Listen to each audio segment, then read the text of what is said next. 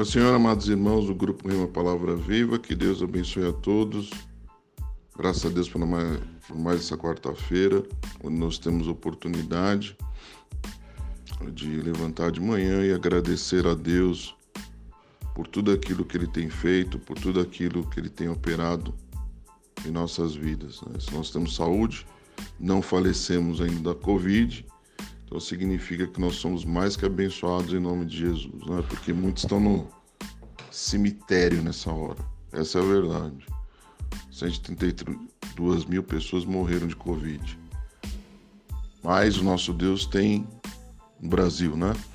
Nosso Deus tem nos abençoado, o nosso Deus tem nos fortificado, o nosso Deus que é vivo e operante tem nos direcionado. Né? Cristo Jesus tem estado conosco. Nós devemos agradecer a Deus por isso, pelas nossas vidas. Então, quando nós acordamos de manhã, antes de fazer qualquer coisa, é importante agradecer a Deus e pedir que o Espírito Santo nos oriente. É, nós vemos aí no testemunho do irmão Mateus, a família dele né, foi infectada, Acho que não tem certeza se o irmão dele também está ou não, pedindo oração pela família. Depois nós vamos orar pela família do Mateus também. É, na família da pastora Meg, duas pessoas já pegaram, né, o seu irmão e seu sobrinho, mas ambos já foram recuperados em nome de Jesus.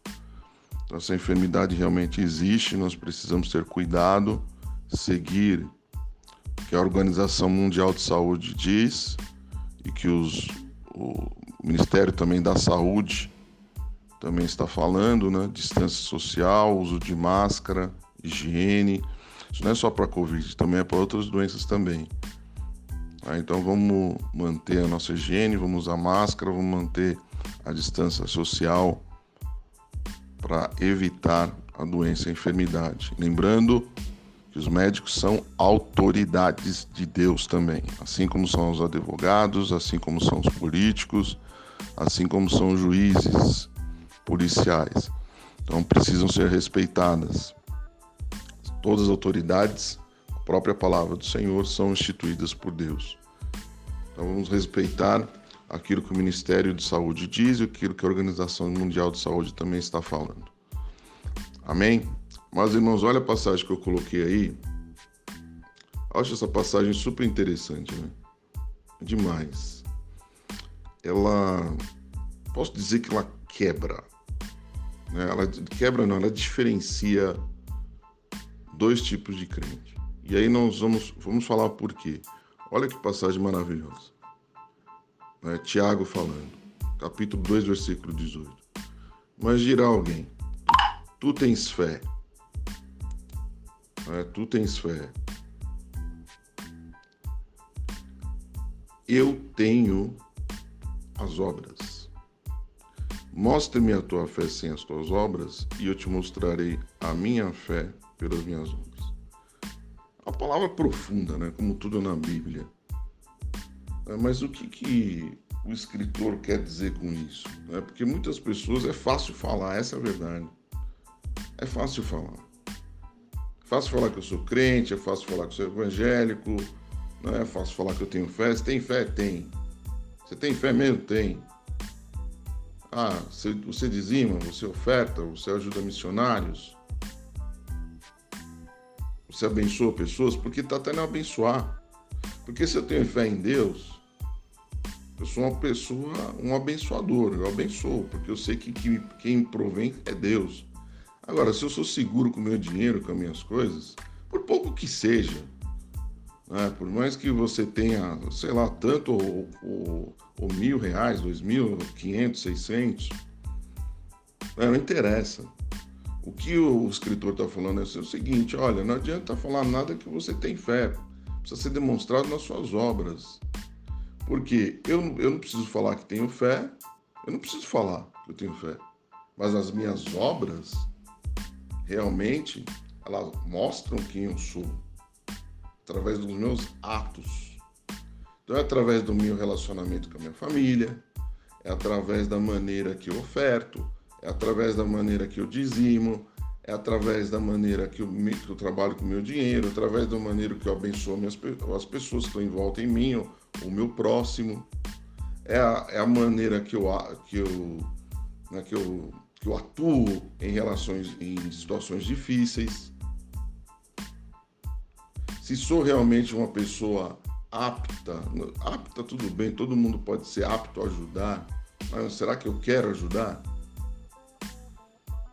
Porque você não, não adianta nada falar que eu sou crente, eu não faço nenhuma dessas coisas. Então você não é. E aí Tiago está falando o seguinte, ó, que eu, sem falar, provo que eu sou evangélico. Provo que eu sou crente. Pelos atos. Olha que interessante isso. Já pensaram nisso? É o que o Tiago está falando. Fala, olha, é o seguinte, eu não preciso falar que eu sou crente. Olha só, hein? Não preciso falar, porque meus atos já provam que eu sou evangélico. Meus atos espelham isso. É. Aí ele fala, não, alguém dirá, ah, eu, sou, eu tenho fé, eu sou crente, sou evangélico. Mas os atos não condizem. Então não adianta nada. Então é, é, é muito melhor você ser conhecido como cristão pelos seus atos, não por aquilo que você fala. Porque é assim que diz o dito popular e devemos concordar. Falar é fácil e é mesmo. E graças a Deus por isso. A verbalizar é fácil. Agora, atuar é difícil. É, imagina só você ser conhecido. Preste atenção nisso, amados irmãos. Preste atenção nisso. Existe um filósofo cristão que fala sobre isso. E eu já falei algumas vezes aqui. Né, que fala o seguinte: olha, pregue o evangelho e algumas vezes fale. Olha só. Olha só que, que palavra profunda. O que significa isso na prática? Ah, não entendi, pastor. Que, qual o significado disso? O evangelho tem que ser pregado em atos, em atuação, aquilo que você faz, da maneira que você reage aos problemas e a sua família vê você reagindo aos problemas. Que não pense que seus filhos né, estão, não estão prestando atenção, estão apáticos, ou a maneira que você reage com enfermidade, com doença, falta de dinheiro, muito dinheiro. Seus filhos sempre vão estar olhando para você, prestando atenção. Nós vemos isso biblicamente. Né? Isaac, quando teve um problema, o que aconteceu? Né? Quando a Rebeca se tornou também estéreo, o que, que ele fez? Ele orou por ela. Onde ele aprendeu isso? Com Abraão. Ele tinha ouvido a história de seu pai Abraão. Então, os atos de Abraão falaram muito mais para Isaac, talvez, do que a instrução, porque Abraão tinha vivido isso. A ah, Isaac foi uma testemunha disso. Então, o que, que ele fez quando Rebeca não podia ter filhos? Ele orou várias vezes, a Bíblia diz. Orou uma vez, orou várias vezes, ele perseverou em oração, e aí Rebeca teve os gêmeos, né? Isaú, que nasceu primeiro, depois Jacó. Então, amados irmãos, os atos falam muito mais. Segundo Tiago, sou eu que falando, não sou eu que estou falando, é Tiago aqui, ó. Olha o que ele fala. Olha o que ele fala. Mostra a tua fé para comparar. Mostra a tua fé sem as tuas obras. Né? Eu te mostrarei a minha fé pelas minhas obras. Olha que lindo isso aí. Imagina você ser reconhecido por, por ser evangélico, porque as pessoas sabem como você age em relação a tudo, em relação a todos. Olha, olha que profundo. Aí a gente e tem pessoas que precisam falar, eu sou crente, eu sou crente, eu sou crente, não precisa falar. As pessoas sabem quando você é evangélico. Aí quando você anda na rua, quando você trabalha, quando você está trabalhando, quantas vezes em todos os trabalhos as pessoas falaram, ah, você é evangélico, não é? Não precisa nem falar. Quantas vezes? Porque o evangélico age de uma maneira diferente. O evangelho não rouba, o evangélico não mente, o evangelho trata as pessoas com educação. O evangelho não fica discutindo com o chefe ou discutindo com o plano de trabalho. O evangelho cumpre o evangélico cumpre as suas obrigações sociais, não atrasa, não chega atrasado, nunca falta, sempre está disponível. O evangélico verdadeiro é aquele que gosta de trabalhar, levanta cedo, ah, se o, se o chefe pedir, ele fica até mais tarde. mas não em respeito ao chefe, em respeito a Deus, porque ele sabe que Deus que deu emprego, Deus que deu trabalho. E nisso é tudo em nossas vidas. Então, ah, aquela coisa, ah, não é eu preciso chegar e falar, ah, eu sou evangélico. Não precisa não. Se realmente você for, as pessoas vão detectar. Não, por que essa pessoa é diferente? Porque ele nunca mente, porque sempre fala a verdade. Não é porque ele sempre cumpre as obrigações. Ah, ele é evangélico? Eu vou perguntar. É assim que funciona. Sempre funcionou assim e sempre será. O que Tiago está falando aqui é bem presente nos dias de hoje. É, o Evangelho cumpre com as suas obrigações. Ah, pastor, mas tem muita gente que não compra. O problema é deles. Eles vão se ver com Deus. Né? Se desinteresse pela vida dessas pessoas. Foque no seu relacionamento com Deus. Porque, como diz um dito popular entre nós evangélicos, a salvação é individual. Isso é verdade. A salvação, ela é individual.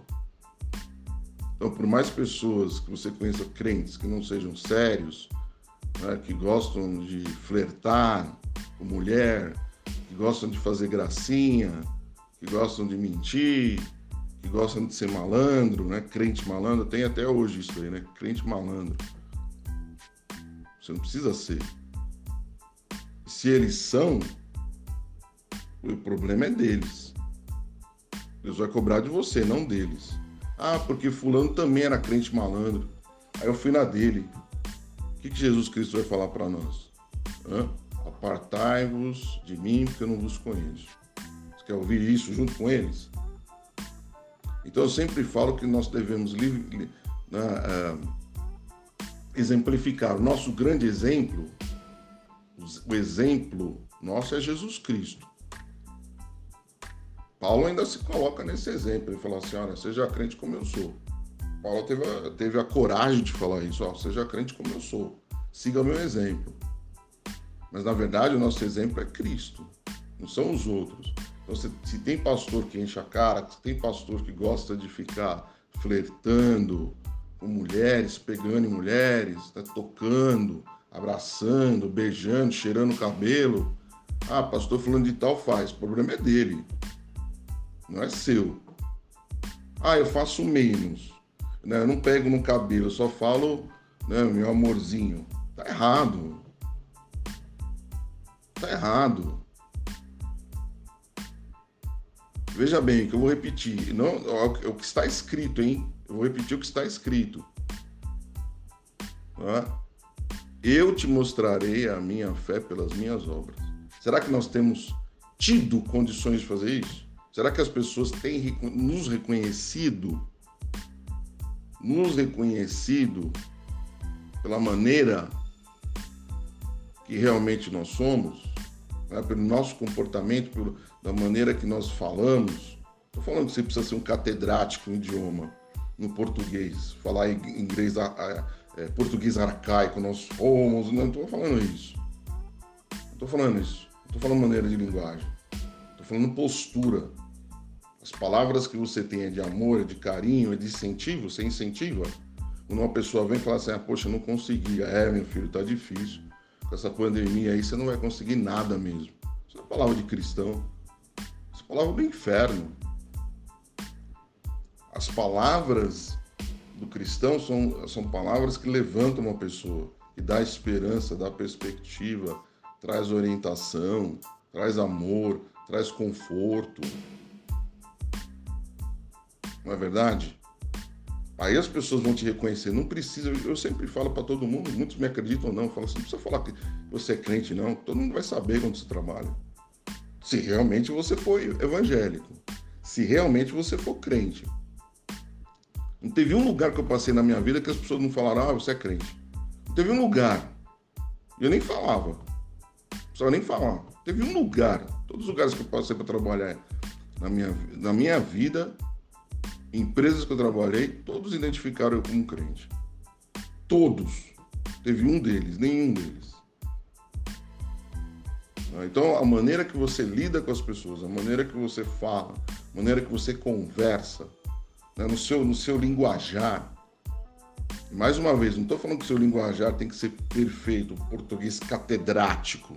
Não é isso. É a maneira que você fala, a maneira que você expõe as coisas. É lógico que também você precisa falar bem português, né? Tem que dominar pelo menos o nosso idioma. Isso é bom também. Né? Isso é bom. Mas falar nosso idioma corretamente é bom, né? Porque senão não tem comunicação. Né? Falar, falar bem português é bom. É, é bom, bom não, é excelente. Deveria, deveríamos pelo menos dominar nossa própria língua, mas eu não estou falando isso agora. Isso é um outro assunto. É a maneira que nós falamos.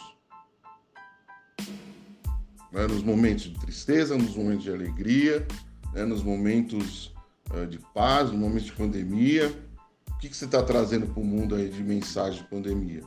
Como é que está sendo sua reação? Você está em pânico como todo mundo? Uma coisa é me resguardar, outra coisa é eu entrar em pânico. É, uma coisa é ter ciente que existe uma pandemia, que eu tenho que me cuidar. Outra coisa é ficar em pânico, com medo, querendo sair de casa, né, não podendo fazer nada, aquela, né, aquela, aquele super medo de ser, de ser contaminado, porque aí nós esquecemos que nós temos um Deus. Então a gente precisa tomar cuidado com os nossos atos, a maneira que nós agimos, a maneira que nós falamos com as pessoas, a maneira que nós lidamos, principalmente com os da nossa casa. Da nossa casa é essencial. Como é que você tem lidado com as pessoas da sua casa? Tem sido ignorante? Tem sido um paspalhão? Ah, pastor, o que é paspalhão? Aquele que age. O que é uma pessoa paspalha? Uma pessoa paspalha é aquela que age sem cuidado, né? não tem cuidado pela família, não tem cuidado, fala o que pensa, age como quer. Isso é um paspalho. Né? O paspalho é assim, tem muitos crentes paspalhões. Né? Fica agindo, agindo como ele ah, o, o sentimento bateu de raiva, ele já xinga, o sentimento de alegria já fica alegre, parece um bipolar. Né?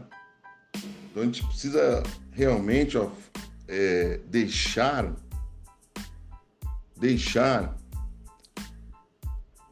né, o que está escrito aqui em Tiago aconteça nas nossas vidas. Tá? Eu te mostrarei a minha fé pelas minhas obras. É isso que o crente tem que fazer. Não fique falando que você é crente com todo mundo, não. Deixa que as pessoas descubram, porque aí é uma oportunidade de você evangelizar, sabia? Você sabia disso? É. Porque as pessoas vão ver em você uma coisa diferente, vai falar assim, ó, eu, eu, a minha ação é diferente porque eu sou evangélico, eu creio, eu creio né, nesse tipo de moral, nesse tipo de, né, de verdade. Aí isso já está certo, você vai estar tá pregando o evangelho. Você entendeu? Pelos seus próprios atos. E mesmo que você não fale em nada, as pessoas, na sua atuação, você já vai estar tá evangelizando. Essa que é a verdade. Amém? Vamos orar pela família do Mateus, em nome do Senhor Jesus. Glorioso Deus, nós te agradecemos, Senhor. Sabemos que Tu és o nosso Deus, Tu és o nosso tudo, Tu és o nosso Deus verdadeiro. Nós oramos, Senhor, pela família do Mateus, em nome do Senhor Jesus. Ó Pai, nós sabemos que nessa pandemia muitos evangélicos, muitos crentes e não crentes são afetados por essa pandemia. Mas nós acreditamos um Deus vivo, um Deus operante. Tu és o nosso Deus poderoso, Senhor. Em nome do Senhor Jesus, protege a nossa família, protege os nossos filhos, Senhor contra essa enfermidade. Nós sabemos, ó Pai, que em nome de Jesus, de acordo com a tua vontade, logo sairá a vacina, Senhor. Então nós oramos também pelos cientistas, ó Pai, que estão nas indústrias farmacêuticas, que estão nesse processo de preparação. Nós te agradecemos, Senhor, porque no meio da pandemia, o Senhor tem manifestado a tua glória, Senhor, no nosso grupo Rema, na nossa família, na nossa casa. Nós te agradecemos, te louvamos em nome de Jesus. Amém. Deus abençoe a todos. Tenha uma excelente quarta-feira em nome de Jesus.